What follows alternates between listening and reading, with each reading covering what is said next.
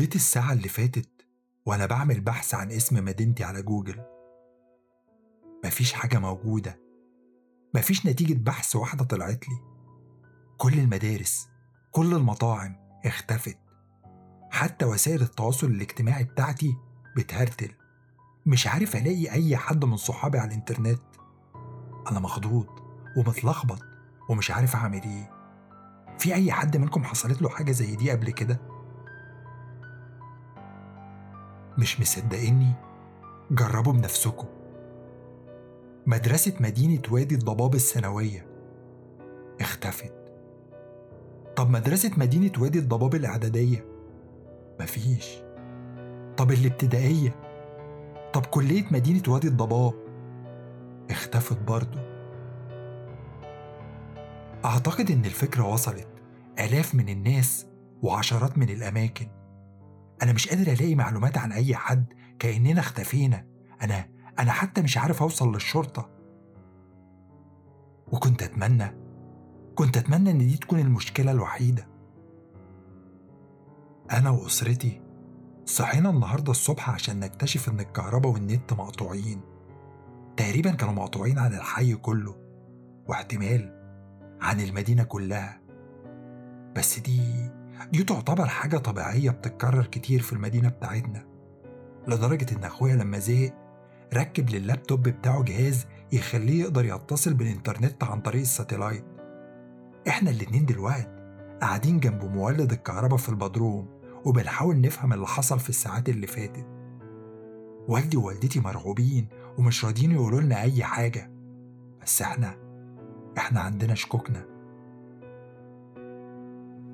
أنا أنا شفت حاجة ما بين الأشجار امبارح بالليل قبل ما الكهرباء تقطع.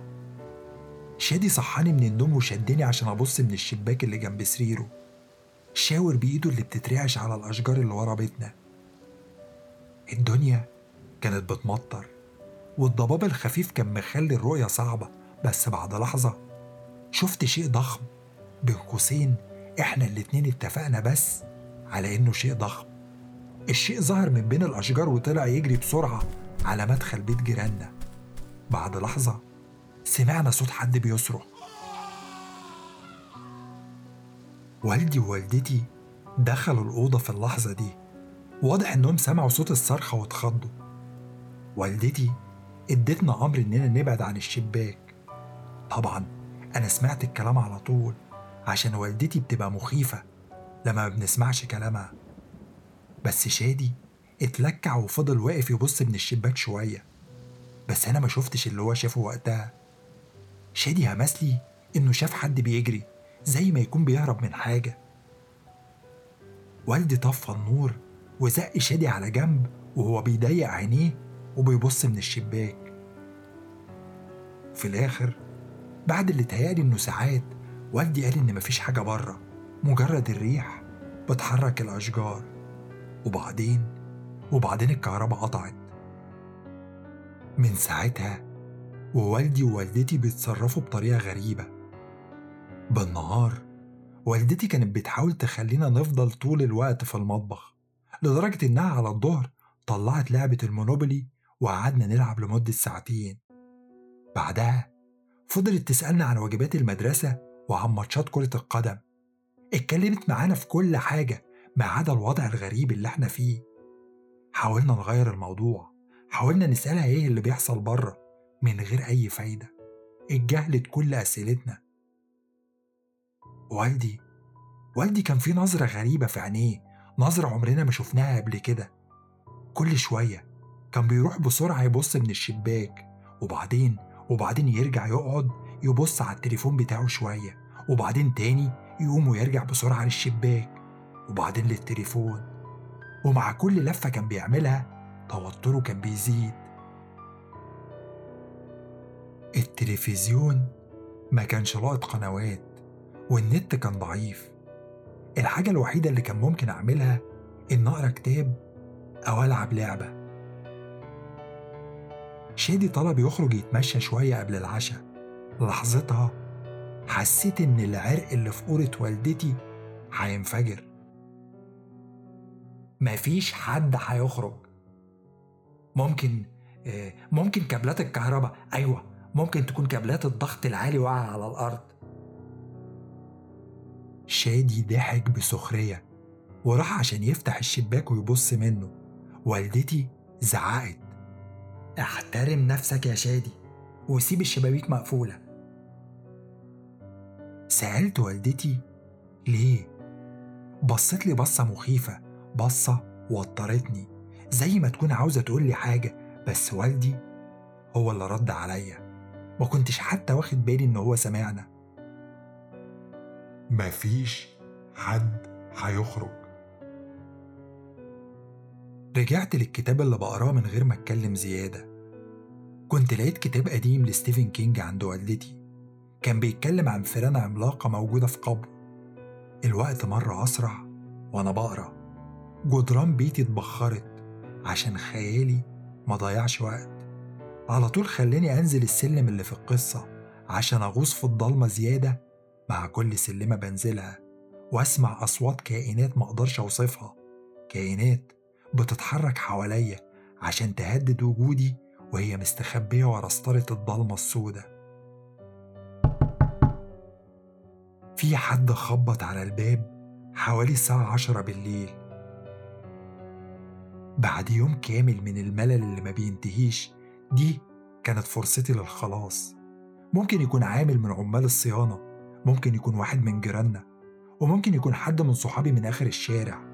واحد قدر يقنع والدته إنه يقدر يجتاز حقول ألغام كابلات الكهرباء الخيالية بسلام. قمت من على الكرسي بتاعي عشان أفتح الباب. والدي طلع يجري عليا من الناحية التانية من الأوضة عشان يقف قدامي. أعتقد أعتقد إن عمري ما شفت والدي بيجري قبل كده. حط إيده على بقي حاولت أعترض. عصر دراعي. ما كانش باين عليه إنه غضبان كان كان خايف. عينيه كانت حمرة كأنها جمرة. الدنيا سكتت بره. زي ما يكون حد بيسمع. صباع والدي اتحرك بالراحة عشان يتحط قدام شفايفه. كان بيحذرني إن أنطق بصيت على والدتي لقيتها عاملة نفس الحركة لأخويا. شادي كان شكله هيبكي. الدق رجع تاني. وبعدين؟ وبعدين سكت. وبعدين رجع تاني. كنت مستغرب هما إيه اللي مخوفهم؟ لو اللي بره حرامي مثلا هيخبط على الباب ليه؟ كنت معتقد إن الشخص اللي بره ممكن يفهمنا حقيقة اللي بيحصل. وكنت متضايق إن جنون الارتياب مسيطر على والدي ووالدتي للدرجة دي. قررت إني لازم أتكلم لازم أتكلم مهما تكون النتائج. ممكن ممكن يكون. والدي مسكني من رقبتي ولزقني في الحيطة. إيده العرقانة اتزحلقت عشان تغطي بقي. رفع صباعه وحطه قدام شفايفه تاني.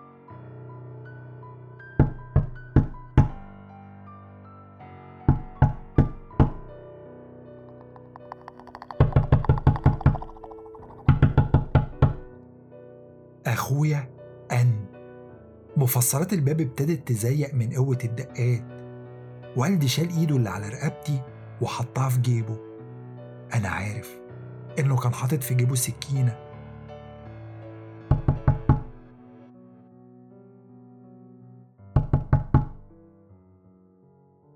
وزي ما الدقات ابتدت فجأة سكتت فجأة والبيت غرق في الصمت. والدي سابني. عدت ساعات من وقت ما اللي كان بيخبط على الباب مشي. والدي ووالدتي ما اتكلموش معانا. والدتي نايمة على الكنبة ووالدي قاعد قدام الباب وماسك مسدس في ايده. في حد أي حد ممكن يقول لي إيه اللي بيحصل في مدينة وادي الضباب؟ أنا لغاية دلوقتي مش لاقي أي حاجة على الإنترنت. ردوا عليا برسالة أو سيبولي تعليق. أنا ما أعتقدش إني هنام النهاردة. الدنيا هادية أكتر من الطبيعي.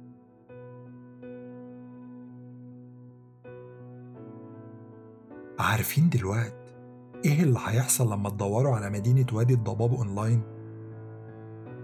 ال post ده هو اللي هيظهر لكم. أنا مش عارف أوصف إحساسي إزاي. إحنا مجتمع مكون من مئات إن ما كانش من آلاف الأشخاص. وكل واحد مننا عنده قصص ومخاوف يحكي عنها. ومع كده أنتوا بتسمعوا قصة واحد بس مننا. أنا أنا مش فاهم إزاي بصمتنا الرقمية تختفي ما بين يوم وليلة. بس اديني أهو بحكي لكم عن اليوم التاني في مدينة ملهاش وجود. أنا ما نمتش كويس الليلة اللي فاتت وشادي قضى معظم وقته واقف قدام الشباك. كان بيصحيني كل شوية. أوقات كان بيشوف ومضات إضاءة في الأفق وأوقات تانية كان بيشوف حركة ما بين الأشجار. وبعدين وبعدين ضباب كثيف نزل حوالين البيت كأنه ستارة. وطول الوقت ده المطر ما وقفش والريح الريح كانت بتخبط في البيت بقوة وبصوت عالي صوت كان بيخلينا ننط من مكاننا. بس صدق أو لا تصدق أكتر حاجة مزعجة في الليلة اللي فاتت كانت فترات السكون التام الكامل. في شيء في السكون شيء ممكن يخلي الواحد يتجن لأن في أي مكان في أي مكان بيبقى فيه أصوات كتير في الخلفية. حتى لو في عاصفة حتى لو بالليل الطيور المفروض تغني والحشرات المفروض تزن. أصوات محركات العربيات أو الموتوسيكلات أو التكييف. بس إحنا إحنا ما كناش سامعين أي حاجة من الكلام ده. ما كناش سامعين غير أصواتنا. ما قدرتش أبطل تفكير في كلاب الحي. مش المفروض ينبحوا. بالتحديد قيصر. كورة فرو صغيرة مزعجة كده. ما كانش بيضيع أي فرصة عشان يصحيني من النوم بنباحه لو شاف فار أو قطة معدية. يا ترى جيراننا كان عندهم فرصة يدخلوا قيصر جوه البيت؟ شادي صحاني آخر مرة الساعة خمسة الصبح. حاولت أبعده عني بس معرفتش همسلي أنا أنا سمعت صوت جاي من الشارع. يلا بينا. سألته. سمعت إيه؟ صوت تكتكة. قام من جنبي على السرير ومشي ناحية أوضة الليفينج من غير أي كلمة تانية. ما كنتش عاوز أروح وراه. الرعب اللي أنا كنت حاسس بيه وقتها كان كفاية. ما كنتش محتاج أزوده. أوقات الجهل بيبقى نعمة. بس في نفس الوقت ما كنتش عاوز أسيب شادي لوحده. وعشان كده قمت من على سريري ومشيت وراه. الطرقة اللي بتودي لأوضة الليفينج كانت بتعدي على أوضة نوم والدي ووالدتي. كنا سامعين صوت تنفس والدتي المنتظم وإحنا معديين. لما بصينا جوه الأوضة لقيناها نايمة وحاطة على الكومود اللي جنبها سكينة وموبايل. مشينا على طراطيف صوابعنا عشان ما نستفزش الأرضية الخشب اللي بتتلكك عشان تزيق لحد ما وصلنا لمدخل المطبخ. عند النقطة دي صوت التكتكة بقى أوضح. شادي شاور عشان أدخل وراه الليفينج بس بعد ما خد أول خطوتين اتجمد في مكانه. والدي كان نايم والمسدس في إيده. وراه كان في شباك كبير واخد تقريبا نص الحيطة. على الناحية التانية من الشباك كان في عين عملاقة بتبص. العين كانت بتتحرك يمين وشمال بسرعة وهي بتدور جوه الأوضة.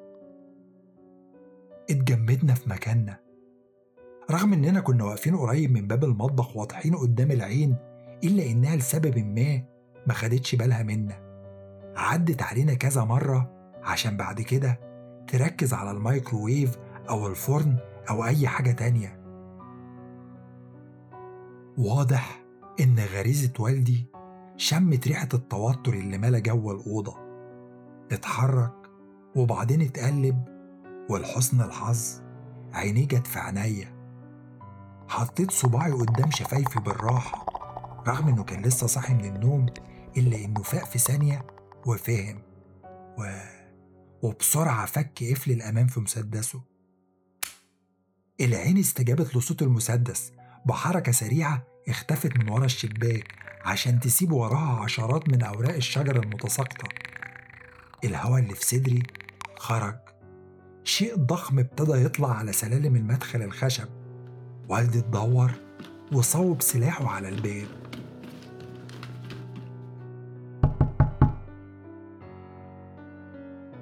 المرة دي أنا وشادي ما احتاجناش حد يقول لنا إحنا الاتنين ما طلعناش نفس.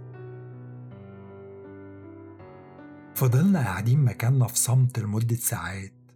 لحد ما والدتي صحيت وابتدت تحضر الفطار. في الوقت ده بس حسينا إننا في أمان وممكن نتحرك في البيت. ما كناش عاوزين نوترها ونحكي لها عن اللي حصل. وأكيد والدي ما كانش هيحكي. كان جايلي إحساس من تعبير وشه إنه بيفضل إنه ما يتكلمش لأطول فترة ممكنة. شادي رجع لمكانه قدام الشباك. ووالدي والدي راح أوضة مكتبه عشان يجيب طلقات رصاص زيادة للمسدس. وأنا ساعدت والدتي في تحضير الأكل. كل واحد مننا كان بيعمل اللي عليه من غير ما يتكلم. ما كانش فيه داعي للحوارات. الحوارات عن كابلات الكهرباء الواقعة أو أي حوارات تانية تغطي على اللي بيحصل بره. كان عندنا أكل كفاية ومية كفاية. وما كانش فيه أي حد هيروح في أي حتة. على الظهر الباب خبط. كل واحد مننا ساب الحاجة اللي كان بيعملها. تنهيدة راحة اتردد صداها في الأوضة لما سمعنا صوت نعرفه كويس. صوت جارنا الأستاذ فوزي. سلامة. أنت موجود؟ الدقات على الباب بقت أقوى. ما قدامناش وقت كتير. ممكن من فضلك تدخلنا؟ والدي خد خطوتين لقدام عشان يقف ما بين والدتي وما بين الباب. كان واضح إنه بيفضل ما يفتحش الباب بيفضل يتجاهل الصوت اللي جاي من وراه. بس والدتي والدتي عمرها ما كانت هتسيبه يعمل كده. معضلة الرجل المتزوج.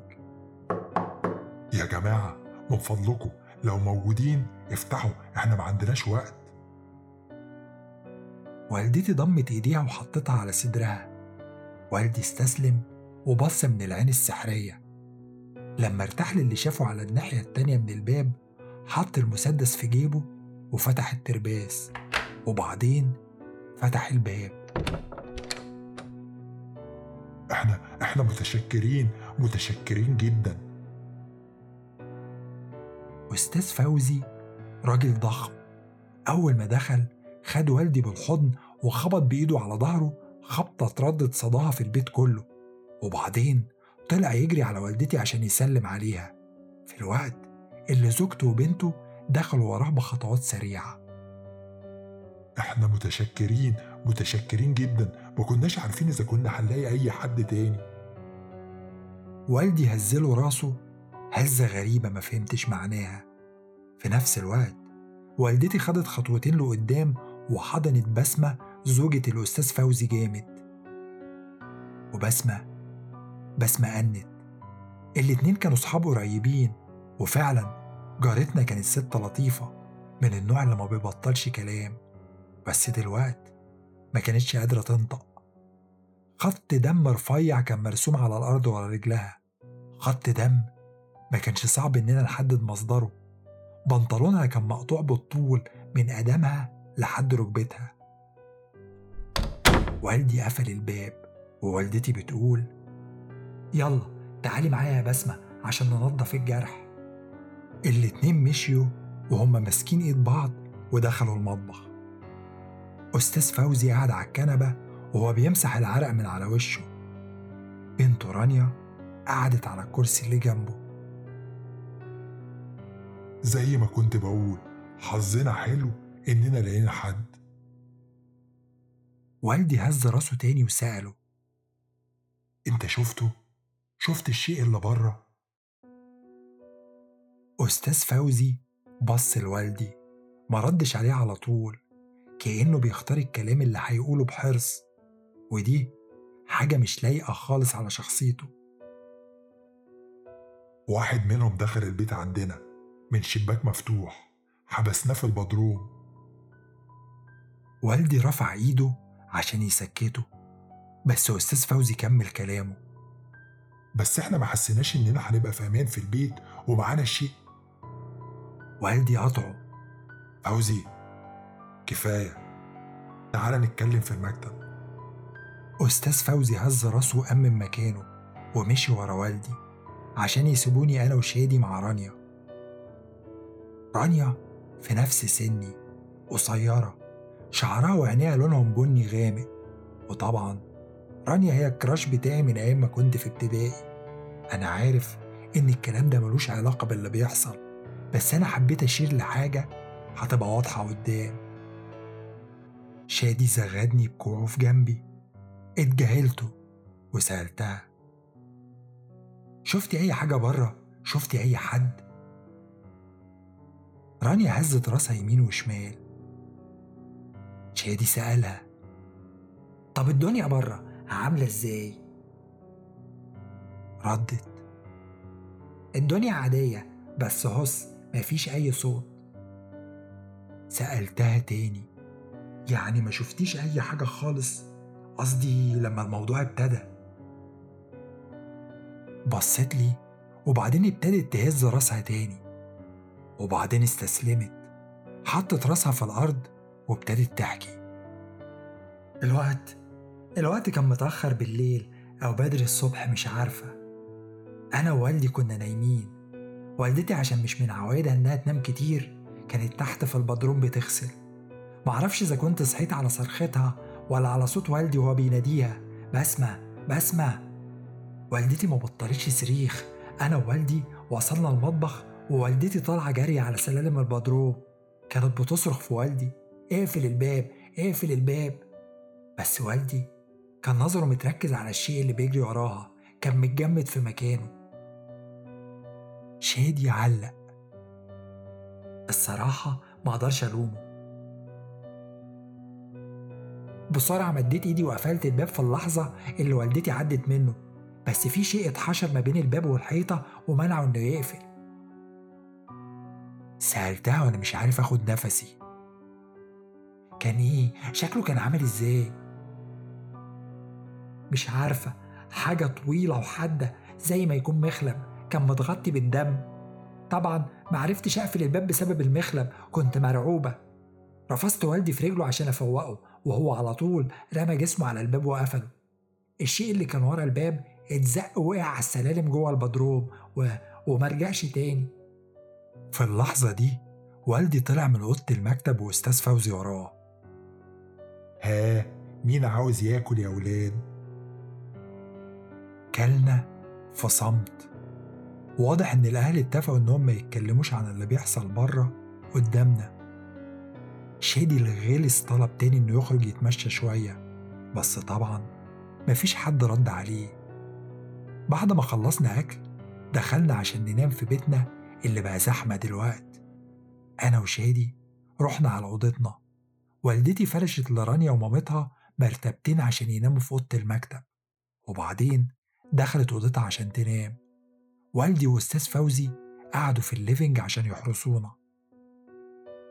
البيت سكت والريح والمطر قلوا رجعت تاني للقصة اللي بقراها. اتعاطفت مع البطل. وما بين الفيران اللي لابسين دروع والفيران الخفافيش والفيران البيضة اللي ما شافتش الشمس النوم زحف عشان يقفل لي جفوني بالراحة وأنا نايم تحت بطانيتي الدافية. صحيت على إيد بتهزني جامد. رانيا كانت واقفة جنب سريري. ما قالتش أي حاجة. وأعتقد إنها ما كانتش محتاجة تقول. أنا ورامي دعكنا اللي فاضل من النوم في عينينا ومشينا وراها لأوضة المكتب. كان في مرتبتين. مرتبة منهم الأغطية اللي فوقها كانت متلخبطة والمرتبة التانية كانت أغطيتها مترتبة كأن محدش نام عليها. رانيا شاورت على الشباك المفتوح. والدتها اختفت. مدينتي بتموت وأنا أنا مش عاوز أموت معاها. أنا عارف إنه شيء سخيف شيء سخيف إني أكتب بوست على الإنترنت. ومدينتي بتتدمر من حواليا. بس لازم تفهموا إننا لو متنا كلنا وده طبعا الاحتمال الأكبر البوست ده هيبقى آخر حاجة موجودة بتحكي اللي حصل. آخر حاجة بتثبت إننا كنا موجودين. ودي حاجة مهمة بالنسبة لي. حاجة مهمة بالنسبة لهم. لازم حد يعرف اللي حصل هنا حتى لو كان شخص واحد بس منكم. الحقيقة بقت واضحة دلوقتي.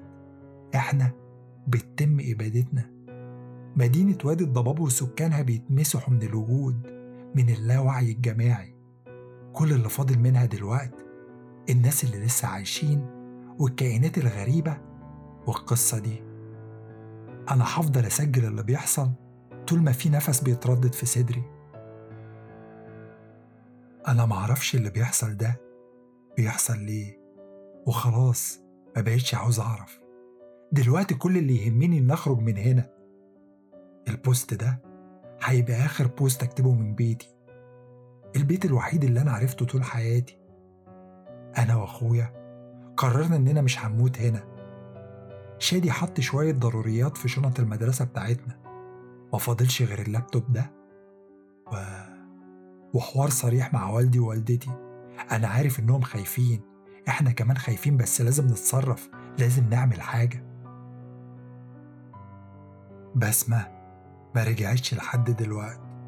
ورانيا ما بطلتش بكى غير في الوقت اللي حكت لنا فيه اللي تعرفه اللي هو كان ولا حاجة تقريبا.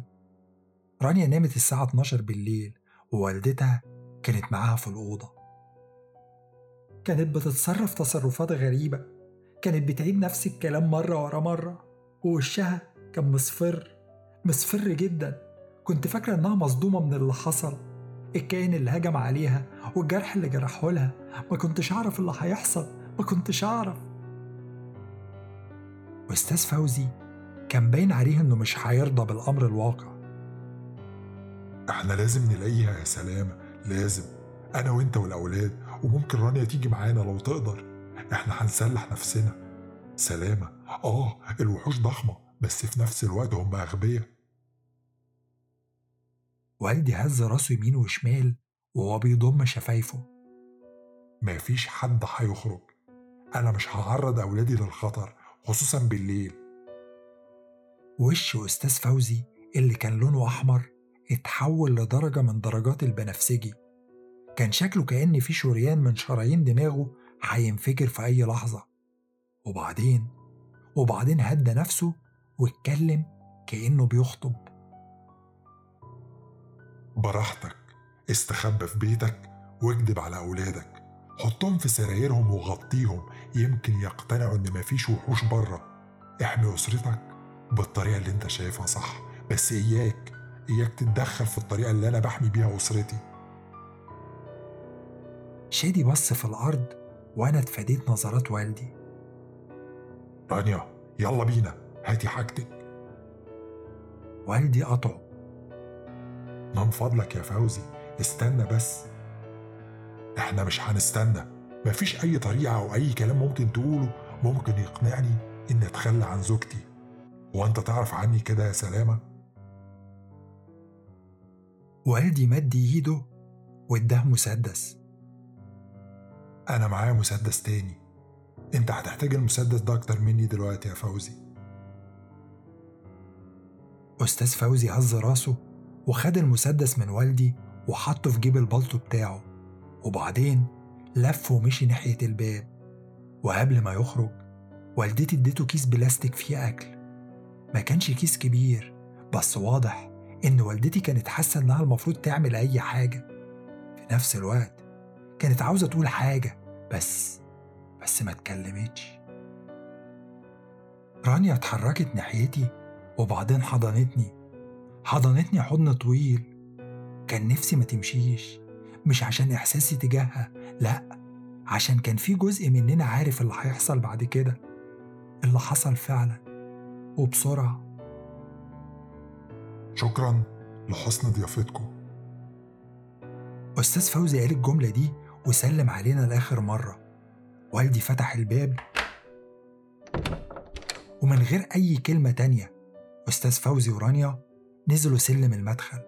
وقبل ما هما الاتنين يغيبوا جوه الضباب رانيا لفت وحركت إيديها في الهوا وهي بتودعنا. والدي قفل الباب ومشي ناحية الكنبة وبعدين انهار فوقيها. والدتي فضلت واقفة عند الباب كانت مستنياهم يرجعوا كانت مستنياهم يغيروا رأيهم. شادي طلع جري على الشباك وقبل ما يبص منه بصلي وهز راسه يمين وشمال. زي ما يكون بيقول لي إن اللي بيحصل ده مش كويس. صدى صوت تكتكة مألوفة تردد في الحي. حسيت بجسمي بيتوتر. ما كنتش مستعد للي هيحصل بعد كده. الصوت ابتدى واطي وبعدين عالي لحد ما ملأ الجو. زي ما يكون آلاف من صراصير الغيط قررت تغزو مدينة وادي الضباب وتغني أغنيتها في نفس الوقت. الصوت رن في وداني جامد لدرجة إني كنت هفقد حاسة السمع. حد صرخ بره. ما كنتش قادر أحدد إذا كان صوت راجل ولا ست. صوت التكتكة عالي زي ما يكون بيبلع صوت الصرخة. والدي حط إيده على ودانه وهو بيشاور لنا عشان نعمل زيه. والدتي ابتدت تبكي. من ورا صوت التكتكة ومن ورا صوت الصرخات كلمة واحدة ابتدت توضح. عشان كانت بتتكرر كتير. بسمة بسمة بسمة. صوت طلقة مسدس. بسمة. طلقة واحدة الأول. وبعدين طلقتين. وبعدين تلات طلقات. كلهم اتضربوا ورا بعض. حد تاني ابتدى يصرخ. أكيد رانيا. الألم اللي في صرختها خلى معدتي تقلب. بسمة طلقة كمان وبعدين؟ وبعدين أصوات التكتكة وأصوات الصريخ سكتوا. وبعدين؟ وبعدين الصمت رجع تاني. والدي قام من مكانه بهدوء بعد شادي عن الشباك. والدتي وقعت على ركابها قدام الكنبة. وأنا؟ أنا كنت بحارب بصعوبة الدموع اللي ابتدت تتكون في ركن عيني. اتهمت والدي. انت كنت عارف ان ده اللي هيحصل. سبتها تخرج ليه؟ سبتها ليه؟ والدي بصلي بعينين خالية من التعبير بس أنا مسكتش انت كنت عارف إنهم هيموتوا ومع كده سبتهم يخرجوا؟ أصوات خطوات تقيلة بتطلع سلم المدخل. وبعدين؟ شادي همس. إحنا قتلنا منهم. ودلوقتي هما جايين عشان يقتلونا.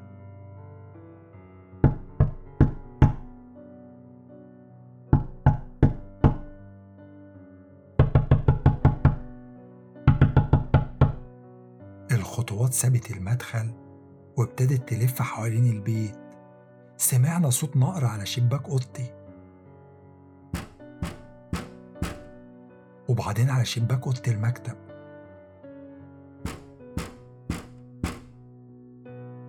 شادي همس تاني.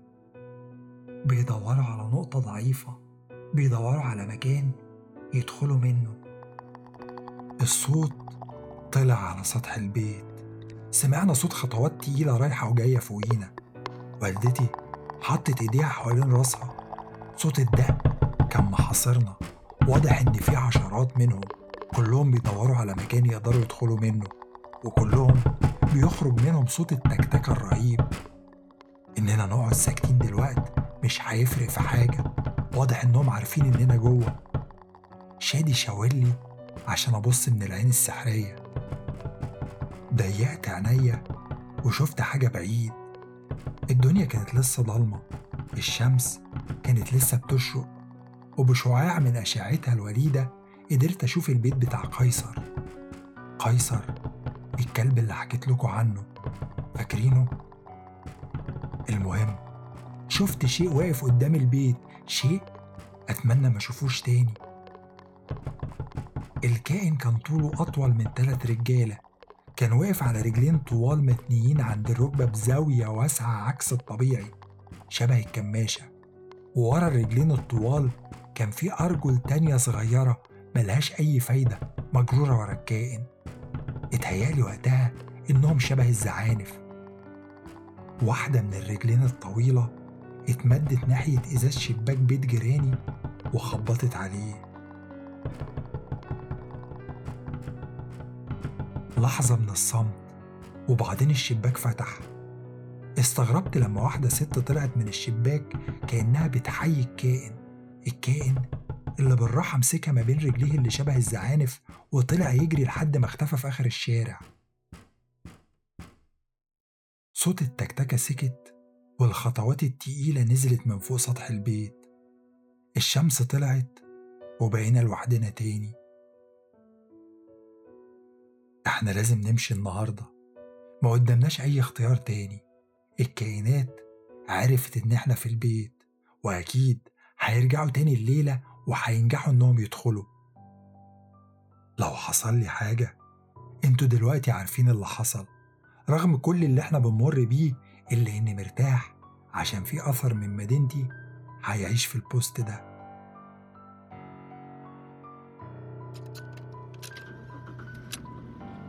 صعب جدا إن أوصف اللي شفته وإحنا سايقين وسط الدمار اللي تعرضت له المدينة. عدينا على بيوت كتير كنا عارفينها كويس.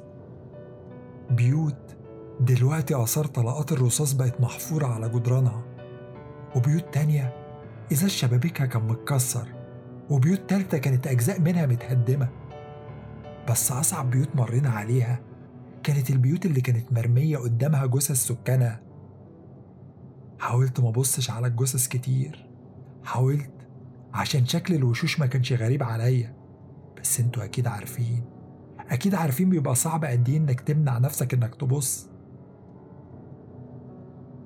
شفت رانيا وشفت أستاذ فوزي شفت جيراني وشفت صحابي. في شوية منهم ماتوا وهم بيهربوا وشوية تانيين ماتوا وهم بيحاربوا. بس في الآخر كلهم ماتوا بنفس الطريقة متقطعين مرميين كأنهم قذارة. كأنهم ديكور دموي غريب بيزين مداخل بيوتهم والدي كان هو اللي سايق العربية. ما كانش فيه غير طريق واحد يخرجنا من المدينة. بس الطريق ده كان فيه شوية مشاكل. السوبر ماركت اللي موجود عند التقاطع مع طريق البحر الميت كان وراه مجمع عمارات. مكان مليان ناس. البنزينة اللي موجودة عند التقاطع مع طريق وسط البلد هي دي اللي هنملى منها بنزين؟ بس طبعا اسم وسط البلد ما جاش من فراغ. الأماكن دي زحمة جدا ومع الزحمة بتيجي المشاكل. كل الأفكار دي كانت بتدور في دماغي بالإضافة لشكل مدينتي اللي كنت شايفه من شباك العربية المدينة اللي في ليلة اتطبقت زي الأوريجامي. ووالدي والدي شكله كان باين عليه إنه مش متأثر. زي ما يكون مش فارق معاه اللي حصل. لدرجة إنه ابتدى يدندن. ووالدي مش من النوع اللي بيدندن. في الأول افتكرت إنه نوع من أنواع رد الفعل العصبي. بس بعد شوية والدتي ابتدت تدندن معاه. يا جماعة هو في إيه يا جماعة؟ شادي كان لازق راسه في إزاز شباك العربية ومركز نظره على الطريق. ما بصليش. اتجاهل سؤالي تماما. لحظتها لحظتها عرفت إن في حاجة مش كويسة هتحصل. بابا. والدي هدى جنب السوبر ماركت ودخل ركن بكل هدوء في ال parking بتاعه زي ما نكون رايحين نشتري مستلزماتنا في أي يوم عادي. رغم إن الجثث الجثث بتاع سكان المدينة كانت مرمية في الشوارع حوالينا. أنا أنا حتى شاكك إننا عدينا فوق جثة منهم وإحنا بنركن. ما قدرتش أستحمل أكتر من كده. سألته وأنا متعصب. أنت أنت بتعمل إيه؟ مفيش حد رد عليا. والدي ميل على الكرسي اللي جنبه وبس راس والدتي بالراحة. وهي هي هزت راسها وابتسمت له. بعد ثواني من الصمت فك حزام الأمان وخرج من العربية من غير ما أي حد يشغل باله إنه يمنعه. صرخت. بابا أنت بتعمل إيه؟ أنت بتهزر؟ ما ينفعش تخرج من العربية. ابتسم لي ابتسامة أخيرة. لما بفتكر اللي حصل دلوقت بحاول أقنع نفسي إن كان في جزء من والدي لسه موجود لما ابتسم لي الابتسامة دي. لحظتها شكله كان زي شخص هم تقيل انزاح من على كتافه. زي ما يكون وصلنا لحد هنا زي ما تكون مهمته انتهت. ما فهمتش الكلام ده وقتها بس فهمته دلوقتي شفت ظهره لما نزل من العربية شفت الجرح اللي فوق الحزام. جرح بعرض ظهره من اليمين للشمال. قبل كده كان مدخل القميص في البنطلون طول الوقت. والدتي خدت نفس عميق. ماما لا لا من فضلك. والدتي لفت ومسكت ايدي وبصت لي. ايديها كانت باردة. شادي اتكلم بصوت واطي قال لي جملة واحدة. جملة معناها إنه كان عارف اللي حصل من الأول. الكائنات جرحتهم في الليلة الأولانية. مش هيقدروا يقاوموا أكتر من كده. باب العربية اتفتح. ماما. ماما ما تخرجيش من العربية. والدتي سحبت إيديها من إيدي. من فضلك يا ماما. همست لي بصوت واطي. كل حاجة تمام يا حبيبي. تمام يا حبيبي. تمام يا حبيبي. وبعدين طلعت تجري ورا والدي. أنا أنا عمري ما شفت والدتي بتجري قبل كده. كان شكلها غريب قوي. شفتهم هما الاتنين ماشيين ناحية السوبر ماركت وهما ماسكين ايد بعض. وبعدين اختفوا جواه. اترجيت شادي. إحنا لازم نروح وراهم يا شادي. سمعنا صوت انفجار مكتوم ضعيف جاي من جوه السوبر ماركت. okay بس خليك مستعد. عشان أول ما أقولك اجري تجري. صوت انفجار مكتوم تاني. رديت عليه. خلاص اتفقنا. بس شادي كان عاوز يتأكد إني فهمت كلامه. بقولك إيه أنا أخوك الكبير إحنا مش عارفين هنلاقي إيه جوه لازم تسمع كلامي. اخرس ويلا بينا. نطينا من العربية وطلعنا نجري وسط ال parking الفاضي عشان نوصل للسوبر ماركت. في الوقت ده الدنيا ابتدت تمطر والرياح القوية هبت تاني. شادي اتزحلق ووقع في بركة دم. اضطريت أرجع عشان أساعده.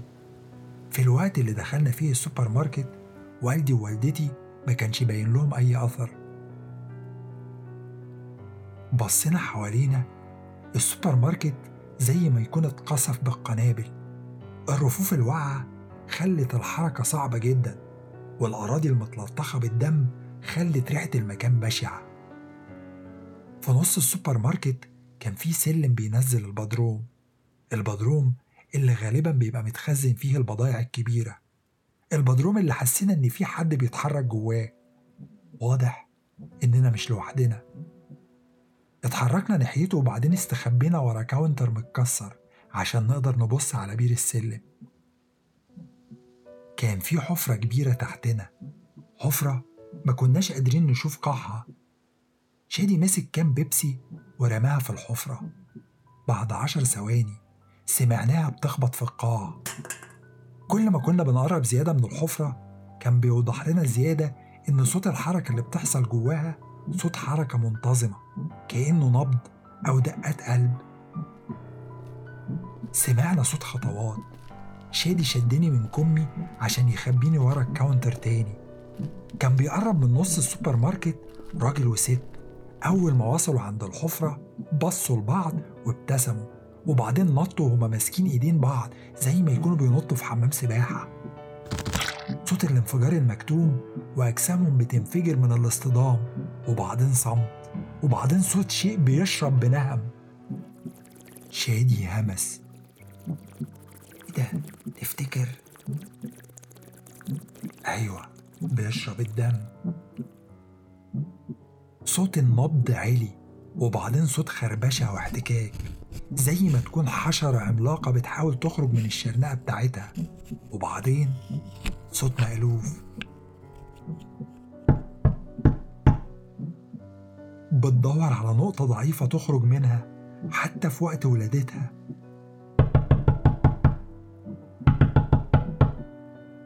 شادي صرخ. يلا بينا اجري.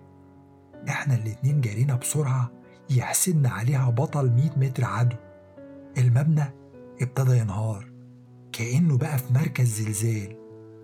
خرجنا من المدخل قبل ما الواجهة الحديد تقع على الباب الدوار تسحقه في لحظات. شادي وصل للعربية الأول. نط قعد في كرسي السواق. حظنا كان حلو المفاتيح كانت لسه في ال contact. نطيت جنبه قبل ما يحط دواسة البنزين في الأرض والسوبر ماركت ينهار تماما ورانا. طبعا ولا أنا ولا شادي نعرف أي حاجة عن السواقة. بس أي إنسان غبي ممكن يدوس بنزين ويمسك الدركسيون ويحود شمال ويمين عشان يبعد عن الانهيار. سرعتنا ابتدت تزيد والشظايا بتصطدم بالعربية. أول ما طلعنا على الطريق شادي شاور على مراية العربية. ويا ريتني يا ريتني ما بصيت ورايا. كان واقف جنب الحطام كائن حجمه قد حجم السوبر ماركت ثلاث مرات. ما بصيتش كتير.